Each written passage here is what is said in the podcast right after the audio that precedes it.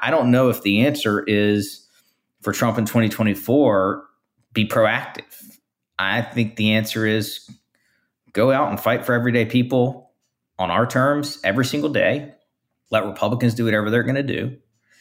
The more we prop him up and yell about him and scream about him, the more we just, for some reason, make people not like us.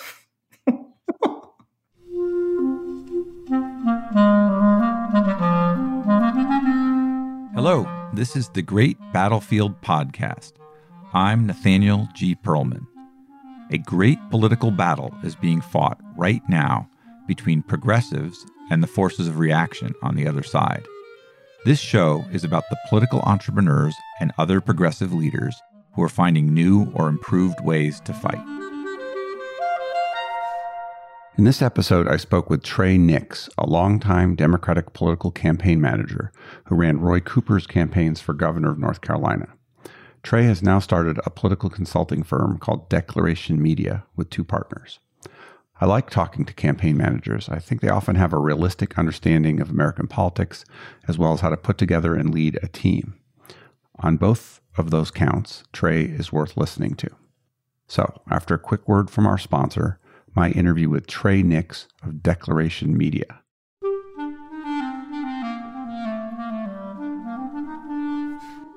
This episode is brought to you by Graphicacy. Graphicacy is an analytic design firm that can help you advance the mission of your organization using your own real data and information. They are 21st century visual communicators who create interactive graphics, motion graphics, and data visualizations. You can find Graphicacy at graphicacy.com. That is G R A P H I C A C Y dot com. With Graphicacy's help, you can visualize a better world. So, Trey, would you mind introducing yourself and giving me a quick biography?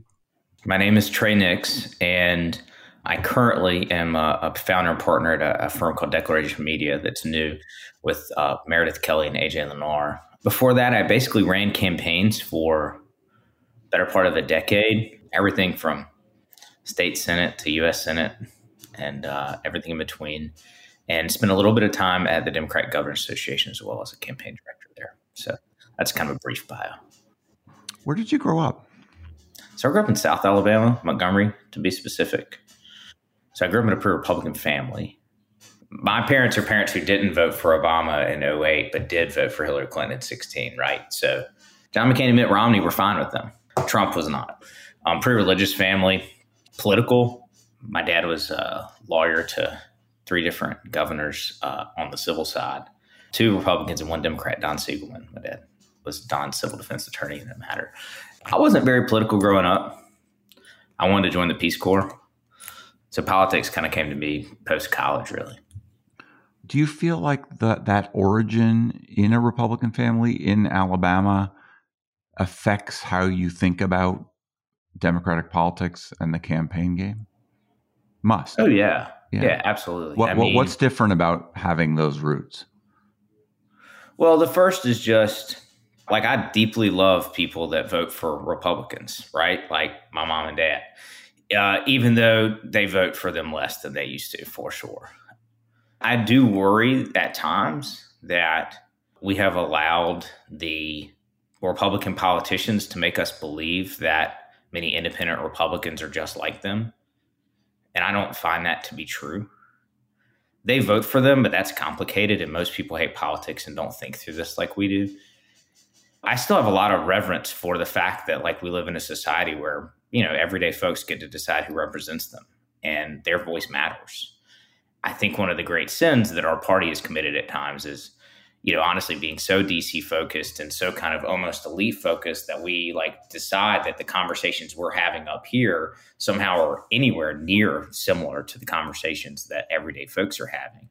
And when I talk to my mom and dad, I mean, I, I joke that my mom is is both pro life and can get on board with Medicare for all. Figure that one out.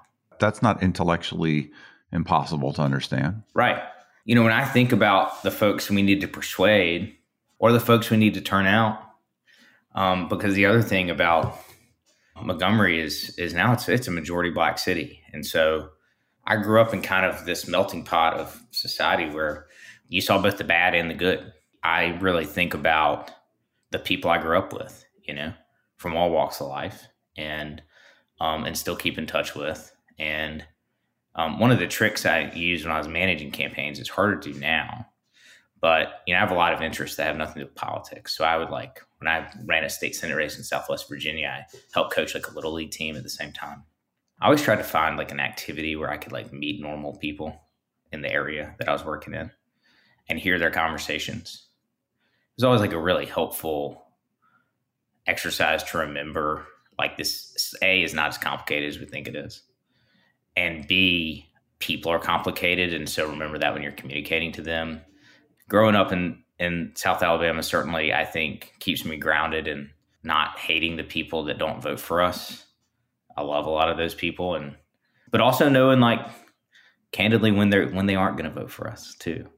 I know that, you know, like, so. I mean, you made this sort of distinction somewhat implicitly about independent Republicans. How do you understand the Republicans that are really wedded to Trump? Understand that attachment. I think I can do this, but I I know a lot of people who don't seem to be able to. How do you square, you know, them being good, decent American citizens, good neighbors, and also supporting a guy who lies all the time and has a number of character defects that are and look, I struggle with it myself. I mean, there are some days where I, you know, sit there and say, you know, I'm wrong about all these people. no, I don't think so. I think it's just a different lens, but yeah. There are so many things that motivate people's political choice that are just different than anything else in life.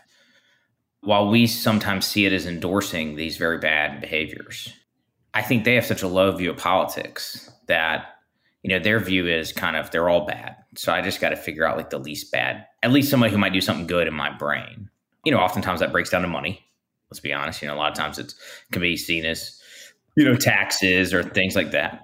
Sometimes it can come down to more niche issues, like choice can be one, even though, you know, that I think that's a super complicated issue when you really dive into it. Planned Parenthood and NARAL have done a lot of pretty good research on kind of how to how to talk to different voters um, about it. And you know, it's just so fascinating to sit down with them on on a one on one basis and have a conversation with them. And you're just like, God, we are not we are not that different. Happens to me on airplanes a lot. But the, you know, they don't trust us. And the truth is, you know, when you if you were to analyze our voters, they don't we don't trust them either. So when I talk to candidates about like how are you going to outperform, I really do think it's just a basic question of trust you see the numbers on the infrastructure bill. You see the numbers on the American Rescue Plan. And and our side argues this all the time that it's popular. Okay, great. But a lot of the folks that maybe are voting for Republicans still like the idea, but there is something about us that they can't trust, whether it's like they think we'll raise their taxes too much or go too far. And I think candidates that can break that trust paradigm down and can kind of you know, be the person they trust can can have some crossover appeal in some ways. You said you didn't really get into politics till after college. What did you study in college and where? So I was at Samford University in Birmingham. It's, if you say it fast, people think I went to Stanford.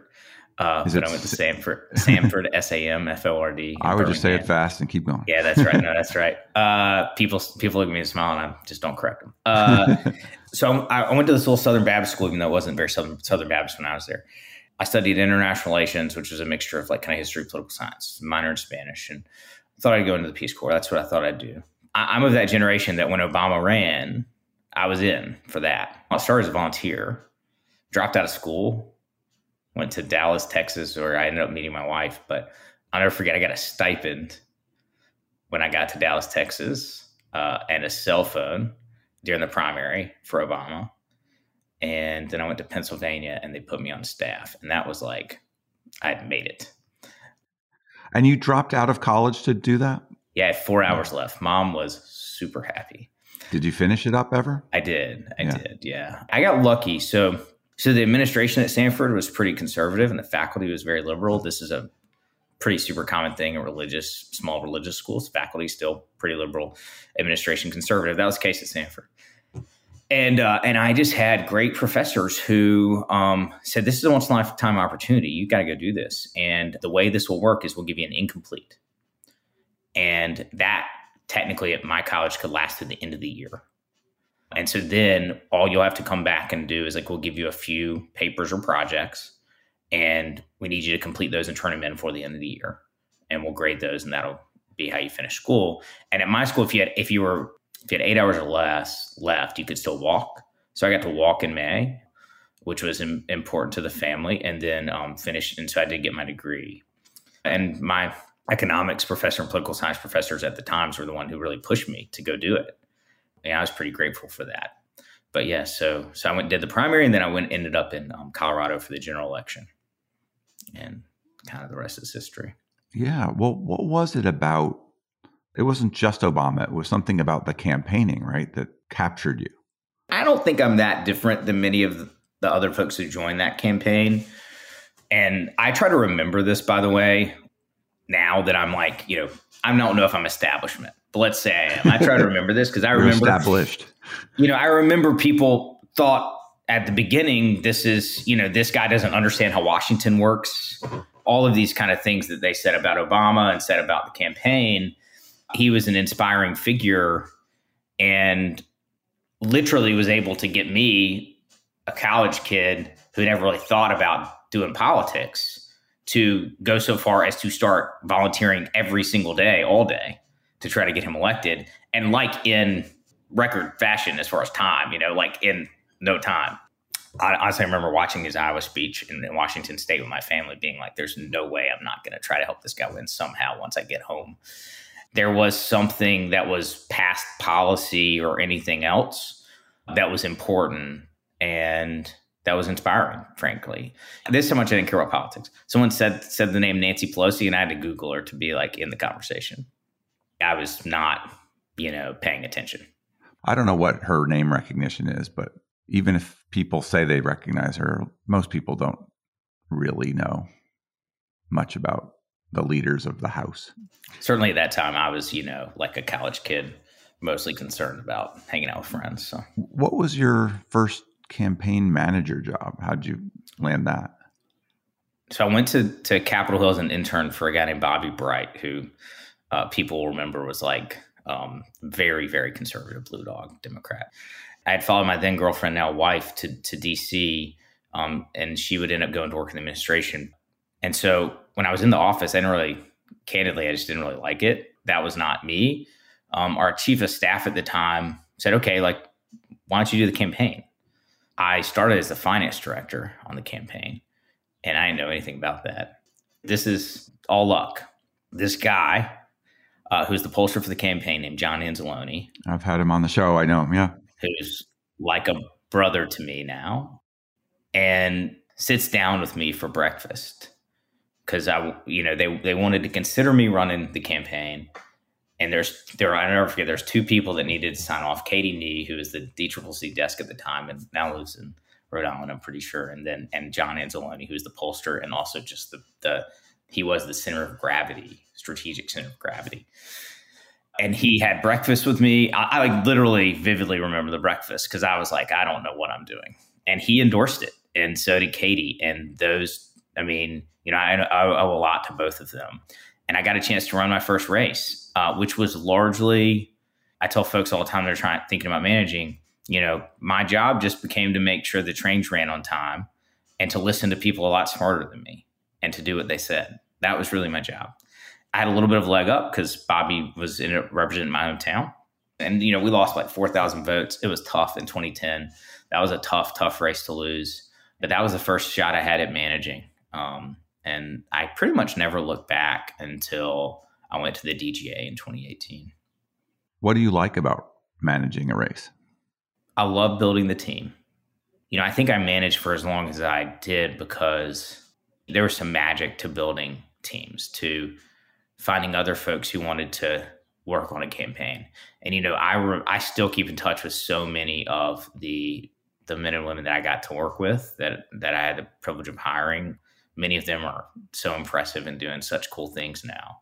I grew up playing sports and it felt a lot like sports to me. There was a camaraderie that was developed, there was kind of you were going through something that a lot of other people just couldn't understand.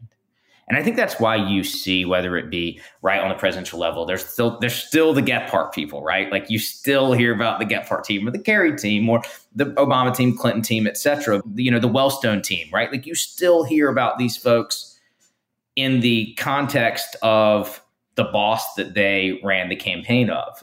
You almost feel like it's like they're couched in this kind of almost sports terminology.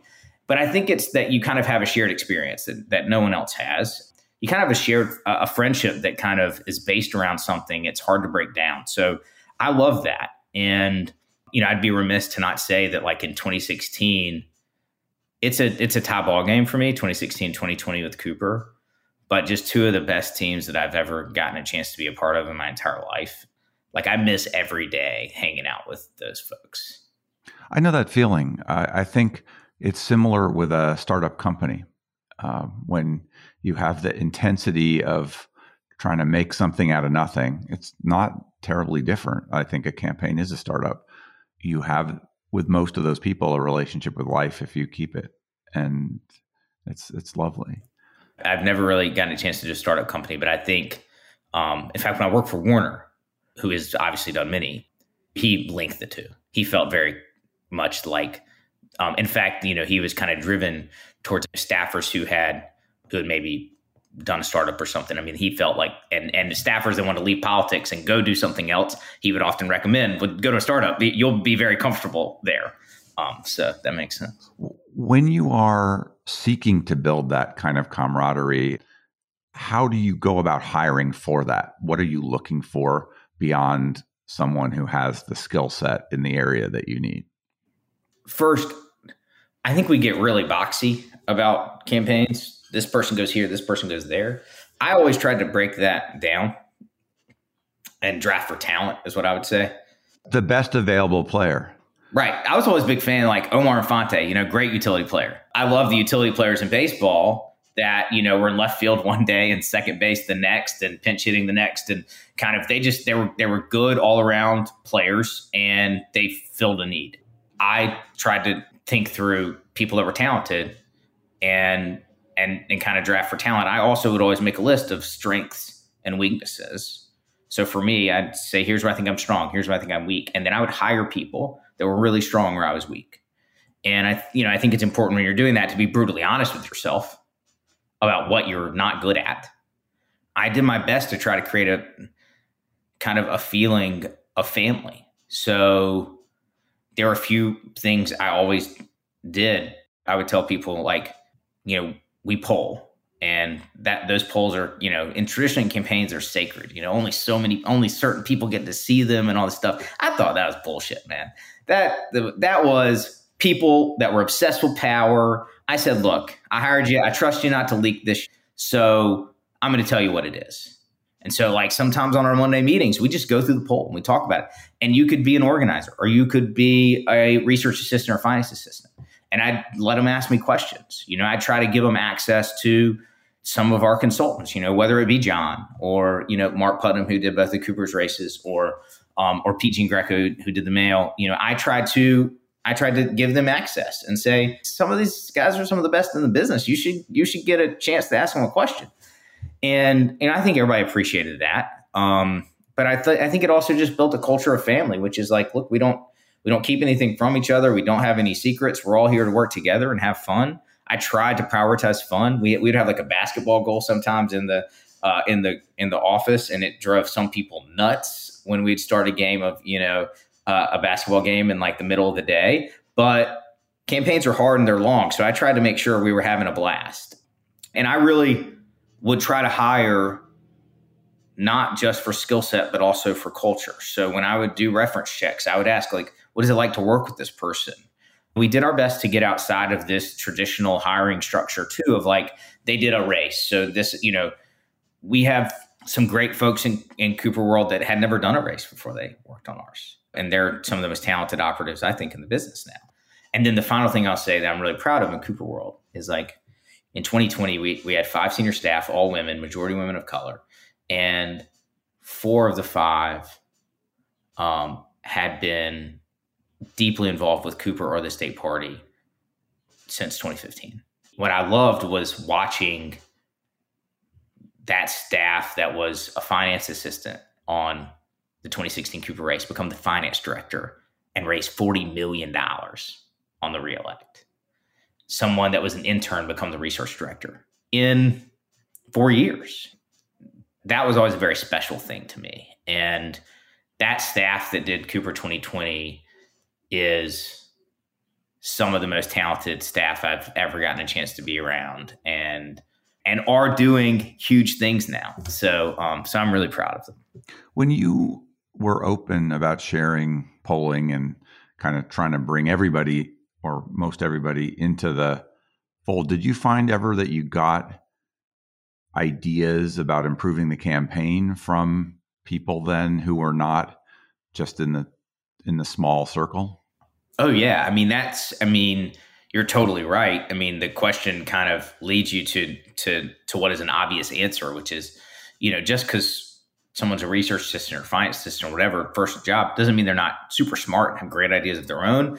Facilitating a way in which those ideas can kind of come to life and be considered, absolutely, and not just like not just in the polling. You know, TV shoots are kind of like, especially on these big campaigns, everybody thinks, "Oh, that's so cool! You're shooting an ad."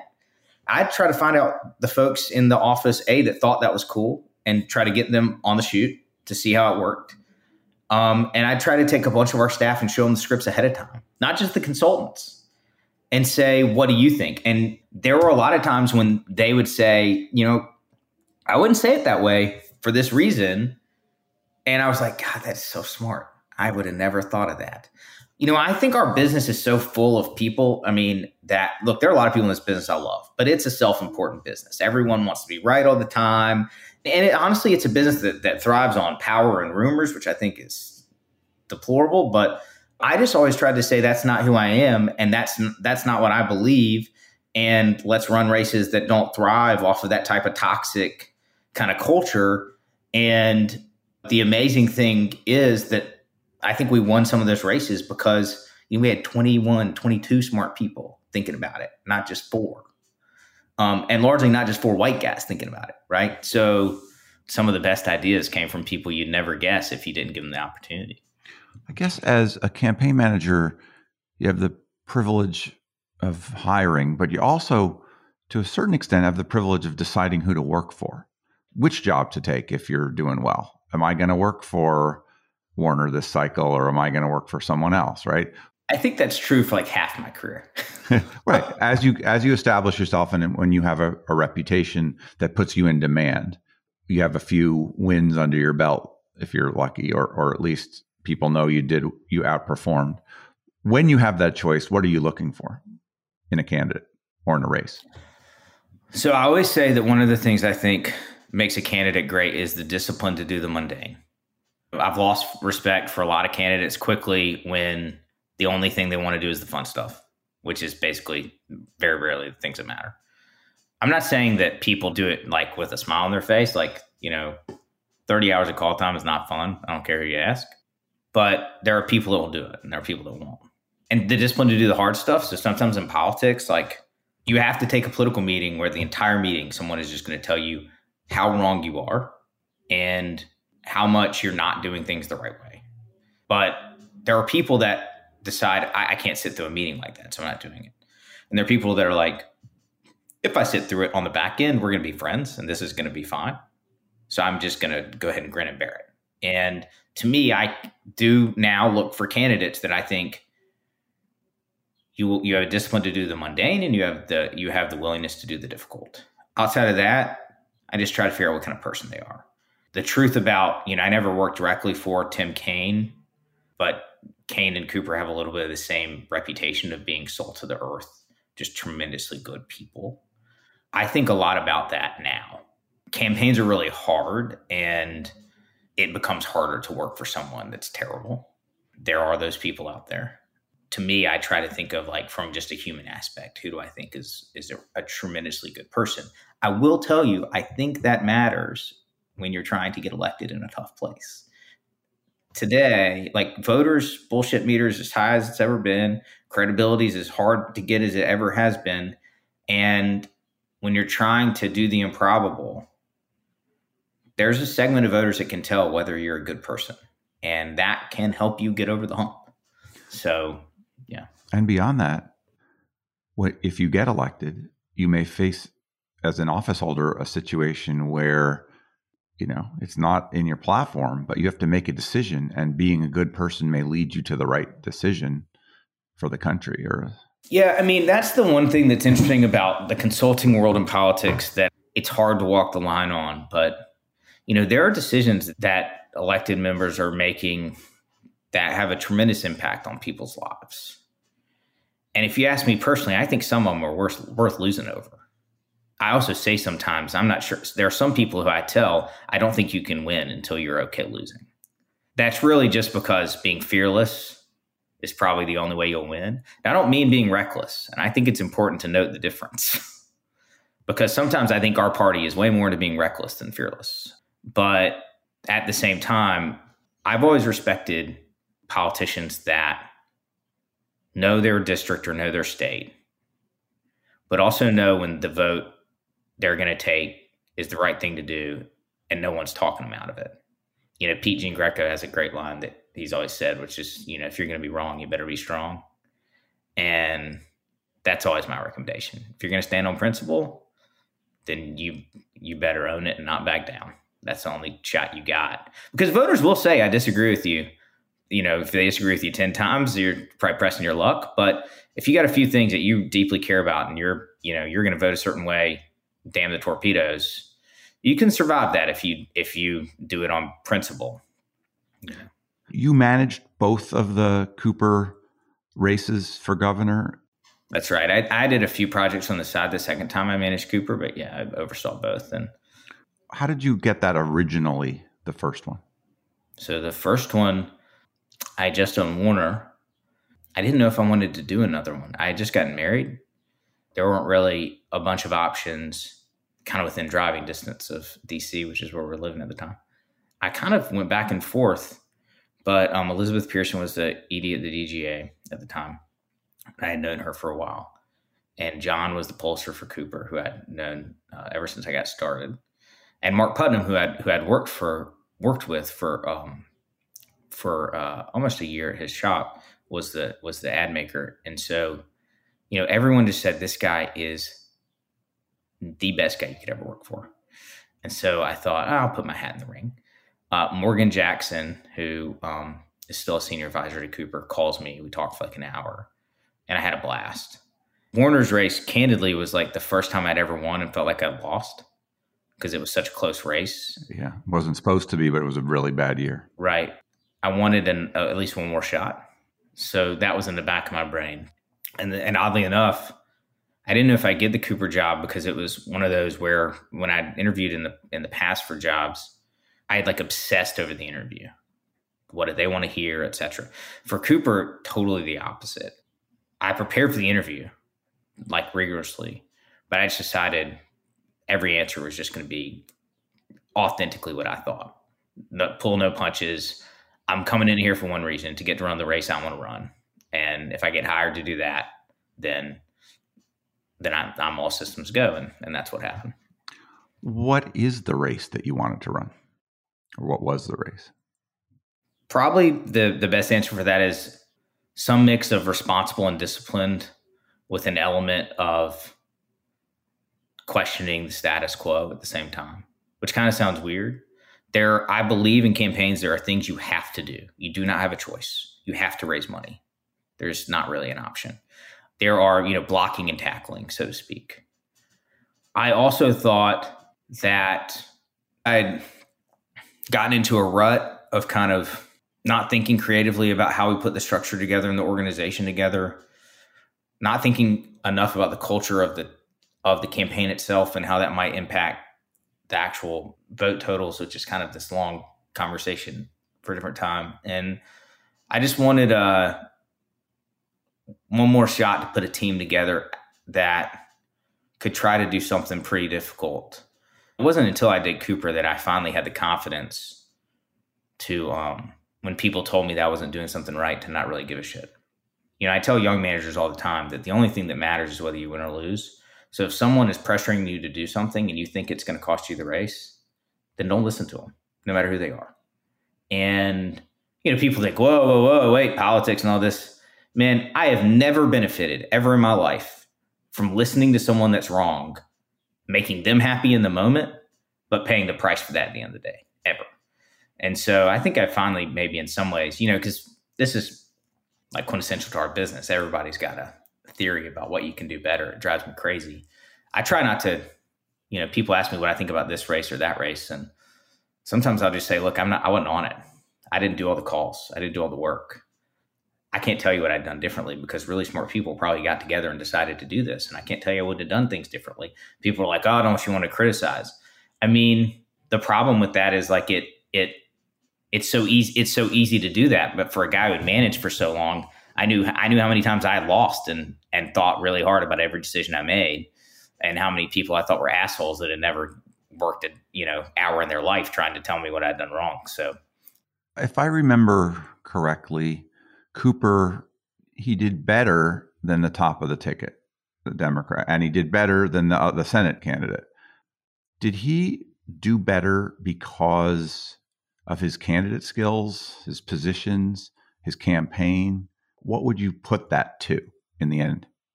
You know, Roy Cooper's kind of a, a truly special politician.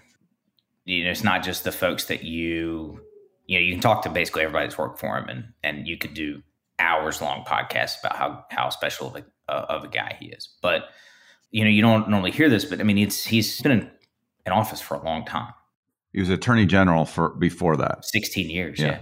and there's a lot of folks that think, oh, that's a man, what a what a negative, you know. I mean, not for him. I mean, think about the things he had done as attorney general, national mortgage settlement, taking on Medicaid fraud. Had I mean, he I mean, there are lots of people in the state that got in a check thanks to Roy Cooper. And because he had spent so much of his time focused on helping people, he had built a trust with the electorate that's pretty hard to do these days. So I don't want to discount the fact that, you know, I think that it's hard to be Roy Cooper because I don't know if you can, go, you know, you got to, you need to establish a 20 year, 20, 25 year relationship with the state um, to be who he is today, which is kind of has a Teflon that's really hard to put on a politician. So I think his, a lot of his success is his own. Now, no one is more disciplined than him. He is so disciplined about doing the hard things and the mundane things and because he because he is really, really smart politically. I mean, he knows what wins.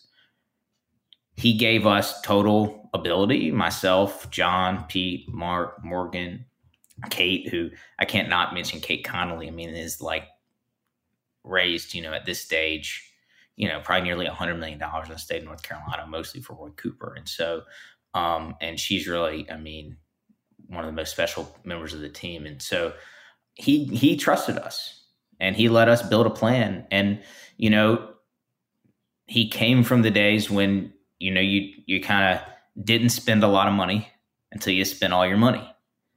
And they called me Million Dollar Trey back in 2015 because I told him I was going to spend a million dollars in the off year, and he was appalled at the time. But you know, we needed to build a big organization that was going to be able to raise all the other money that we needed to raise and that was going to be able to communicate in a real way. And there were some things I wanted to do tactically that just were not achievable if we didn't have a lot of money. And so that's one of the things I try to be careful about when I'm talking about Cooper is, you know, there are people that are running congressional races that don't get to run the race we ran for Cooper, and they shouldn't, and they shouldn't try because we raised enough money to not have to make too many difficult decisions. Now we did some cool things and some things that I think helped us win, particularly in 16 when you won by 10,000 votes. There's a different reason I think he won by 250 this time, which was we ran like a challenger, even though we were incumbent. We took it seriously. Both times I won Cooper's race, the first thing I started with is I knew how to beat him. That's the first thing I figured out. Once I knew that, I knew how to win we also had a lot of money. So we got to do some cool things that, you know, if you do a congressional race, should you do an EIP in the mail? Probably not. Um, do I think it made a tremendous difference for us? Yeah, I think it helped us pick up pick up some votes. Some of those things on media mix and stuff that we did, like are luxuries, and I get that. But you know, we also were trying to do something nobody ever done before. Nobody ever beaten an incumbent in North Carolina politics and at the governor's level. And so I felt like if we wanted to, you know, be the first person to ever defeat an incumbent governor, we probably needed to do some special things financially to get that done. Well, I think I could talk to you all day about campaign management, but I want to ask you about your new enterprise. Um, what's the founding story for Declaration Media? Yeah, no, I appreciate it. Uh, AJ, Meredith, and I um, I've kind of known each other. Well, tell me a little bit about each of the each of them. Who are they? Yeah, so um, so AJ was I met him in 2014 when uh, he was making Mark Warner's ads. We just had a lot of fun uh, on that race, and he was at GMMB at the time, and so that's how I met AJ and kept up with AJ over the years, um, and became you know pretty good friends. Just kind of going out to dinner, going out to drinks, keeping up, talking about the races he was doing, talking about the stuff I was doing. He lives in Greenville, South Carolina. Once I moved to Raleigh, obviously we're much closer, and I think we we kind of bonded early on in 14 and uh, just over how we saw the world and how we want how we you know kind of neither of us are tip, you know particularly fans of Washington D.C. or the kind of the inside game that that sometimes is necessary. And then I'd known Meredith a little bit because she was at the DCCC uh, as a comms director in 18 when I was um, at the DGA, and we have a ton of friends in common. And so, what I really wanted on the firm side, though, was I wanted to build a firm that was similar to what I believed campaigns should be, which is people that have unique strengths, and together they're more powerful than apart. And so, um, you know, Meredith is one of the best communicators I've known in our party for a really long time. And she is so good at preparing candidates. She is so good at figuring out what are the tough questions going to be and helping you answer them. Uh, you know, she can see uh, around the corner. And I think that's really special quality. And AJ is, in my opinion, one of the best ad makers we have in the party right now. Um, he did Joe Cunningham's work um, in South Carolina. And I thought a lot of those ads were super creative and super fun and cut through. I felt like putting us all together, you know, we could build a shop that from the day you decide you want to run to your announcement day to every day in between until the night the polls close, we could be there to help you. I think we make great ads, and that's part of the idea behind the firm. Obviously, we're an ad firm. You know, I used to have this sign that hung in Cooper's off hung in our Cooper offices that said it's the little things that matter. And I know there are tiny little decisions campaigns make every day that have a tremendous amount of impact on victory and on what goes into an ad. A lot of the things that campaigns do in the run up to the ad process can have an impact on what you can run and what you can say, whether it's a story you can tell or a hit you can deliver. And so, you know, the goal was just to build a firm that was really able to dig in on every aspect, whether it's, you know, some clients I I know their budget as well as anybody because I help write it and uh, work with the manager on that. And that's kind of back from the management days. And um, some candidates are much more in the kind of they're doing a lot of interviews and need a lot of Meredith's time, but that you know we could meet those day to day demands that that folks have. When I talked to an executive director of the DCCC back in I think 1998, he was telling me about the campaign consulting world, and he said there's a bit of a hierarchy, and he kind of described it to me. He put media consultants at the time at the top. He said they tend to be the most articulate, and they can talk the candidate into spending the money the way they want him or her to. I don't know if that still holds true, but what I'm wondering is how do you separate yourself from the other media consultants that are skilled in that area? What do you think is different about what you're going to offer? What do you think is being done right and not done right out there? Yeah. So, I mean, at first, I guess I would say, you know, I, maybe I'm not a great salesperson. Um, I think there are other good media consultants out there. I've worked with a lot of them. So I'm not, you know, I'm not here to say we're some kind of like uh, the best you've ever met kind of thing. I, all that salesmanship kind of drives me crazy. I do think that team fit is a really important thing. I think some candidates think about it and some candidates don't. And I think trust is an important thing for a lot of these candidates that are new. You know, one of the questions that I always have is just, you know, when you're picking your team, like in in the moment in which you're you have your most anxiety, who are the people you've talked to that you want to call and get advice from or have help you solve the problem?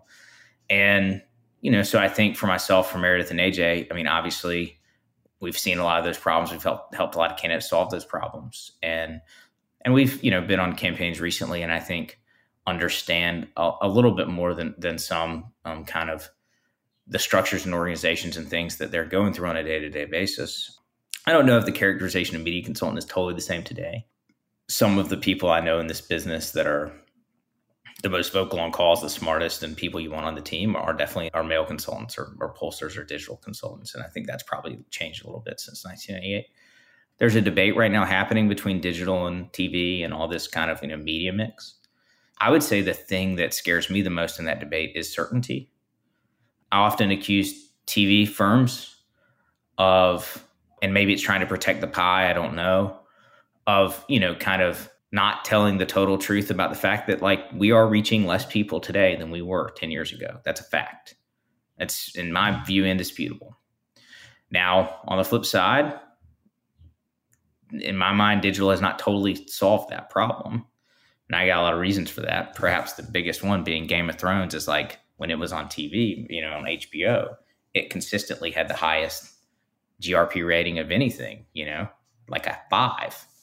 Well, guess what? You can't do on Game of Thrones. Can't advertise. Part of our problem is that people can sort themselves into programming that you can't advertise on. And but the TV folks, I think, sometimes can, you know, not be honest. I think digital folks too. And so one of the things I try to just lay out is what is the power of each platform? I mean, that's essentially what we're talking about. You know, or whether we're advertising on broadcast or cable, Hulu, YouTube, Facebook. What is the the power and what's the limitation? And how do we build a comprehensive plan? And so, um, you know, we try to bring a bit more modern thinking to that situation. It seems like when I talk to media consultants that make TV ads, they say that to varying degrees. And when I talk to digital consultants, they say uh, much more money should go to digital you know you can see what's happening the tv people still are running way more money than they should be. Why is this not one firm? Why is it two separate silos you know media and digital? Does that make sense anymore? I mean it's not a terrible question. 10 years into the future i'm not sure we'll have the same distinction. I, I mean i think there are two very practical reasons you know, whether it's good or not, different question. But you know, many of our digital firms also do email fundraising, and I think part of that is because look, we we operate in a mostly commission based world on the digital and TV side. Well, that's like make all your money in three months for a 24 month cycle. And digital candidly does require a much, you know, bigger kind of staff operation if you want to buy correctly and and do those kind of things. So I think what has really happened is, you know, digital firms have kind of found their lane, way to make money, their business model. TV firms have theirs. And it's kind of hard to upset that business model right now. Like email fundraising, for example, is certainly, I think, a, a really important thing, and it is its own expertise.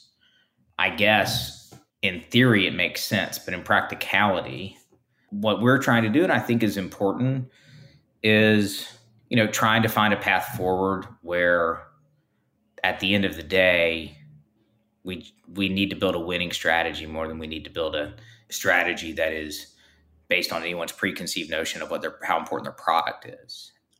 If you were advising a campaign or a campaign manager on how to pick a media consultant and you were out of the picture, you're conflicted out, let's say, what would you suggest to them would be the what to look for among the firms that are out there that you've worked with that you haven't worked with? What separates the good ones from the bad ones? What would you recommend? The first thing is i, I mean i always try to delineate between firms that would be good good for you and firms that like need your business what I mean by that is like I, I think any firm is dangerous if like if they don't get your business, they're in a tough spot. because, you know, that creates pretty misaligned incentives, in my opinion. I guess there's probably three things that I really think are important. I think the first is kind of fit. So, how well you think you and your candidate fit with each individual consultant. And then, second, how well you think they fit together. A lot of these things can just be human relationships, right? I mean, just that dynamic. So, one of the things that made Cooper so special, I think all everybody would say this, is from the candidate to the consultants to the staff, everywhere it felt like a family. We definitely had our share of disagreements. There's no doubt about that. But I never felt like anybody created a plan for anything other than they thought it was the right thing for us to win. And so part of that is a little bit of just building a team that you think is going to be aligned with those goals from a cultural perspective. You know, for me, like one of the things I try to tell folks is, you know, I have made these decisions, these media mix decisions with a, you know, I always say there's, I think there's two can two people that get blamed, the candidate and the manager if you lose. Recently, I've made these decisions. I know how tough they are. I thought a lot about how you make them. You know, I'm here to help you make those decisions. And we've already had races where I'm like, I don't know why we wouldn't just have a really robust mail plan with a digital plan that complements it. Technically, yes, you could probably afford like three quarters of a TV ad, but why would we do that? You'll lose it's one of those things where you just you have to measure people up. It's weird. I mean, you have to measure people up on whether they're here to help you win or they're here to make a buck. And, you know, I do think it's fair to say we have a lot of consultants that I know the consulting world is not the most popular world, but I think we got a lot of consultants that aren't in it to win. I mean, I do. And and I work with a lot of them. And so it's not an easy decision.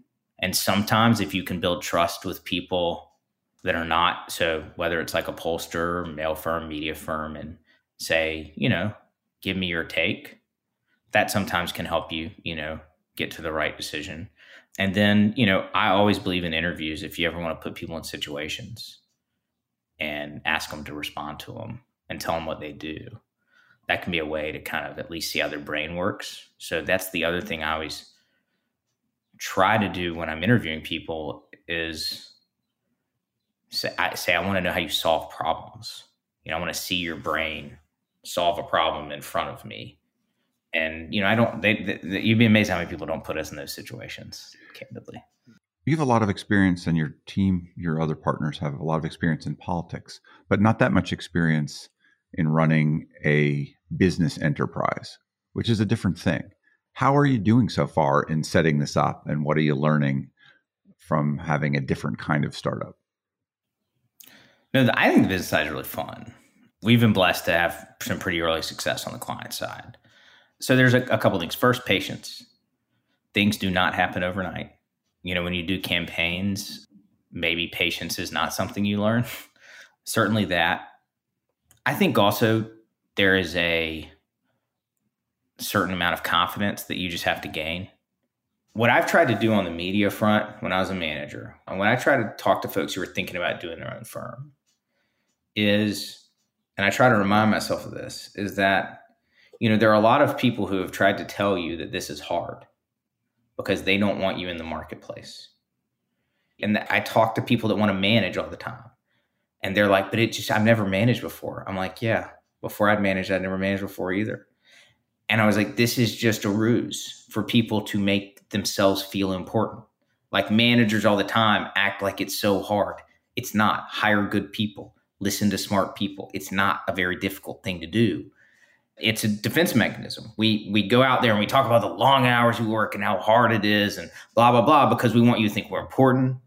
That it's uh, we're doing a job that is uniquely difficult, and I think it's harmful. I think we keep a lot of really smart people from entering the marketplace because we're not just like brutally honest. Like, yeah, some days it's hard, some days it sucks, but also it's really fun, and you can totally do this too. And I find business to be the same way. You know, I remember when we started, the people in our business who called me and told me, man, congratulations. That's awesome. And that I'd known for a long time. I remember those folks.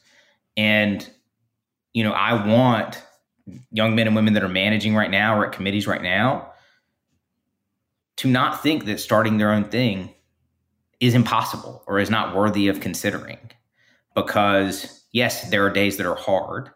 there are days you screw up and there's days that you wonder if you're going to pay your mortgage. But there are also a lot of rewarding days and it's not as hard as you think and there's a lot of people that want to help you. And that's the thing that we've been really blessed by is there's a lot of folks that have wanted to, you know, help us, whether it be business advice, here's how I screwed up when I started my firm, don't do this, um, kind of thing. And so um, it's been fun. We've had a blast. I know when I started a business, I knew very little about how to run a business and worked out over time. You learned. I mean, just like you said. I'll never forget I worked for Warner. The you know he was kind of attracted to people that had failed because he felt like you learn more in that circumstance. You know, he had failed a couple times before he's successful, and you know I never really forgot that lesson from him. That you know I thought was really insightful. Get out there, take a chance. If it doesn't work out, it's fine. It's okay having worked for him and spent some time with him, I, I, I do think his kind of attitude, I kind of try to always remember some of the things he would say around that, that, you know, I think made it less scary, made it more like, you know, um, a worthy endeavor. I just want to ask you two quick, basic political questions. One is 2022 election already underway. The political science and the journalism that's informed by it suggests party in power has a tough time in midterms. And some of the ways, if you look at who's retiring, who's getting recruited, is lining up not that great also. And both the Senate and the House are super close. How do you feel about this year and what would you advise the party as a whole to do to make it as good as possible if they would listen to you? I mean, obviously, we should approach it like like it is going to be one of the most difficult cycles we've ever been through. Um, I don't think anybody should be kidding themselves about that. I, you know, I, I ran a congressional in 10 and a Senate race in 14. I remember all too well. You know, look, I think the Biden team is doing some things that are important, largely taking credit for wins over and over again. I think that's important. But, you know, we don't really know where this electorate is going to be by the time we go to the ballot box. And I think it's important that as our party moves forward every day, trying to fight for everyday folks, that we do our best to keep a pulse on what everyday folks want. I think this infrastructure bill is a good deal. I think it's the right thing for us to be fighting for. I think it's going to mean jobs, money in people's pockets, creating a, a, stronger and better middle class. I think all of that's important. I think we can never take for granted the idea that people just get that. Like we have to go sell it every day.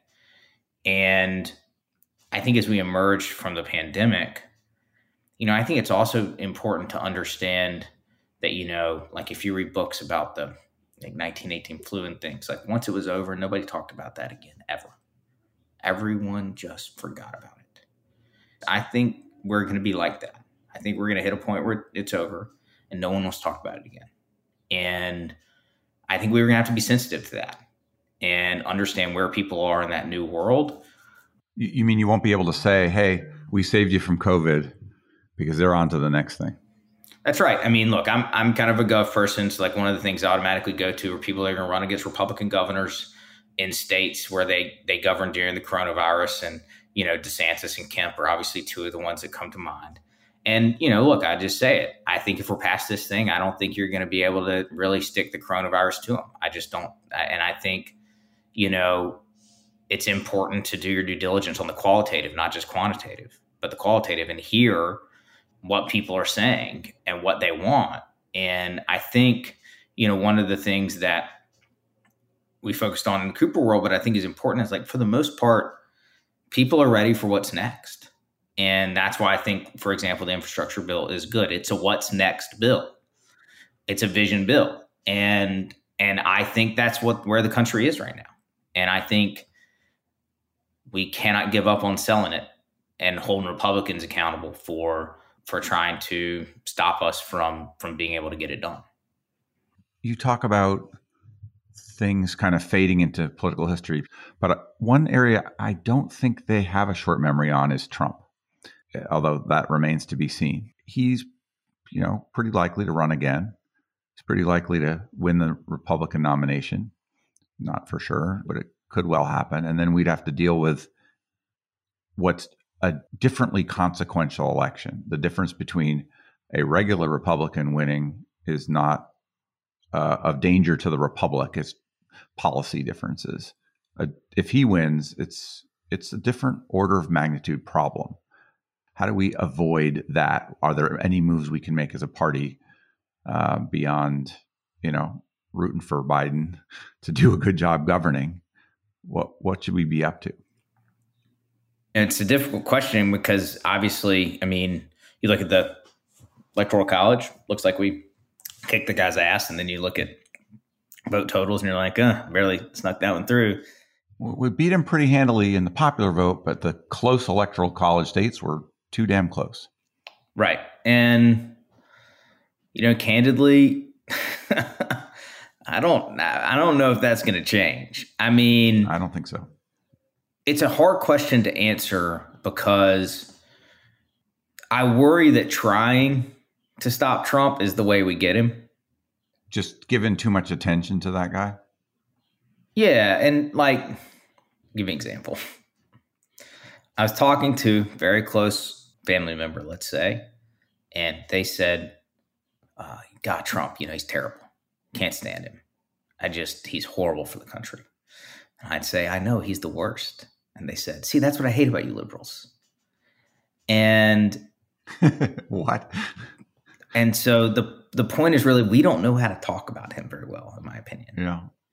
And we people people will conceal their affection for him or their interest in him you know their fascination with what he's going to do the, there, the show there's this well there's this weird set of voters honestly that I, I think don't like him and don't want to vote for him but when we talk about him it drives them, it drives them nuts and it drives it, them towards him yes it does it absolutely does and they can see the appeal in him they feel his appeal and part of their brain says, yeah, but. Right. And I mean, I think if you look at Biden's race, one of the things you see is how much positive they did on yeah. him. And, you know, they learned from the 2016 race, I think. They ran and, a different one. And they did. They did they did run a different race. And I just here's my question always about Trump. What can you say about him that people don't know that if they knew, they wouldn't vote for him? Nothing. Nothing exists in that category. it's all out there already. Or they don't believe it. So, you know, to me, obsessing over him and just going after him all the time is just like for what? It doesn't mean that we shouldn't, you know, for something like January 6th, take it to him and hold him accountable. And I think that's appropriate. But he was great at trolling us. I mean, when he when he had social media, I mean, he knew how to push our buttons, and and we didn't know how to just be like, just ignore it. And even though I think to you know to Biden and Biden's team credit, I think they I think they they they they did a good job of of knowing how to to ignore it when they needed to. And so, to me, I, I don't know if the answer is for Trump in 2024 be proactive. I think the answer is go out and fight for everyday people on our terms every single day. Let Republicans do whatever they're going to do. The more we prop him up and yell about him and scream about him, the more we just, for some reason, make people not like us. Trey, is there a question that I didn't ask you that I should have or that you'd like to answer? Well, let me say one thing that's been on my brain lately because we're we have campaigns and we're trying to get managers to go out and stuff. I mean, you know, managing, I love to talk about the technicalities of campaigns. I love to talk about, you know, um, the emerging things that are happening and targeting and things like that. And even though I think we target too much, and we could talk a long time about that. But what I've really, I think, kind of realized is how few people really spend cycles and cycles managing these days. And it's a little bit kind of nostalgic for me thinking like oh i wish you know i wish we had more folks. And i know that it's really hard. And you know one of the things i've really been trying to push candidates that have good money is to you know really in, you know we set a new type of pay scale in cooper world and we paid people really well and Um, and I thought that was important. And and I think it's part of trying to professionalize the the staff into a way that they want to continue in that role. But you know, I would love to see us have a resurgence of men and women that just want to manage for cycle after cycle, that love it, that know how important it is, that we as consultants and as a party lift up the importance of it. And then we demystify it for a bunch of folks who wonder if they can be managers. I mean, is there enough training for campaign managers out there? You know, a place, a centralized place to not just to get on a campaign when they're young and and learn by doing. Yeah, I, you know, there are some people that do some really good work on the the training front. I think probably the training is less prohibitive than than a the the the daunting nature, and it is daunting of if you're going to manage a state house race or state senate race, you're going to be unemployed for three months. What the hell are you going to do? Maybe you're going to be unemployed for six months. You know, I've always thought our party should figure out how to do something about that. For the folks that are still out there doing it, I mean, I'm so impressed and so proud of them because it's it's uh it's it's becoming rare and rare that you can really you know get folks to go manage cycle after cycle. But i can just tell you from having done it myself the best races i ran were at the end. And we need to continue to build a pipeline uh, of folks that want to manage into their 30s you know it seems young but is old for a manager. It's a really important part of the winning process. I mean we tolerate incredibly high salaries for college basketball or football coaches or professional managers of baseball teams. And quite arguably, it's more important who's running a U.S. Senate race or presidential race or a governor's race. And it's hard to argue for huge salaries for anybody, maybe, but that's how you, I mean, when when the option is to start up a firm and maybe make, you know, a lot of money if things go well, why do you stay in the game of managing if the, if that option opens up to you?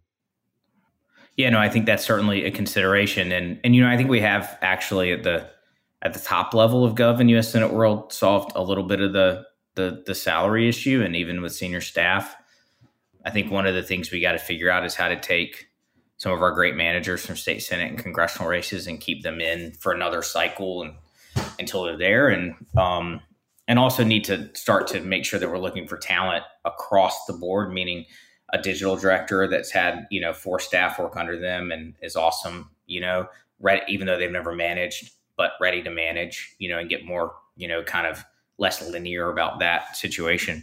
But um, it's not an easy problem to solve, but but it's an important one. I think managers still play a pretty critical role in the process of winning, and so trying to make sure some of our best and most talented end up in those spots is to me pretty important. I have a lot more to, I could ask you, but I think we've gone an hour and 20 minutes and I should let you off the hook here. So it's uh, fine. I can talk about this stuff forever. I love it. And, um, and I like the human side of it the most, you know, as you can tell, like I look at, you know, I, my managing days are behind me, but there's part of it that, you know, I still get that itch to want to like hire a 25, 30 person staff and see who are the next best operatives in our business, and um, and that's probably one of the most. I watch like the Cooper team now on the official side. They have a lot of our a lot of our staff there. Um, I look at the DGA. I look at um, some of the firms uh, out there that have Cooper staff. It's just very fun to watch what was a really tight knit group go out and you know win other races and do other big things. And uh, it's probably one of the most rewarding things you know that I've gotten a chance to do is be friends with a lot of those folks. And I get that. Trey, it's really been an honor to talk to you. Anything else you want to say? No, thanks for the time. Um, I'll look for look for this uh, on online somewhere.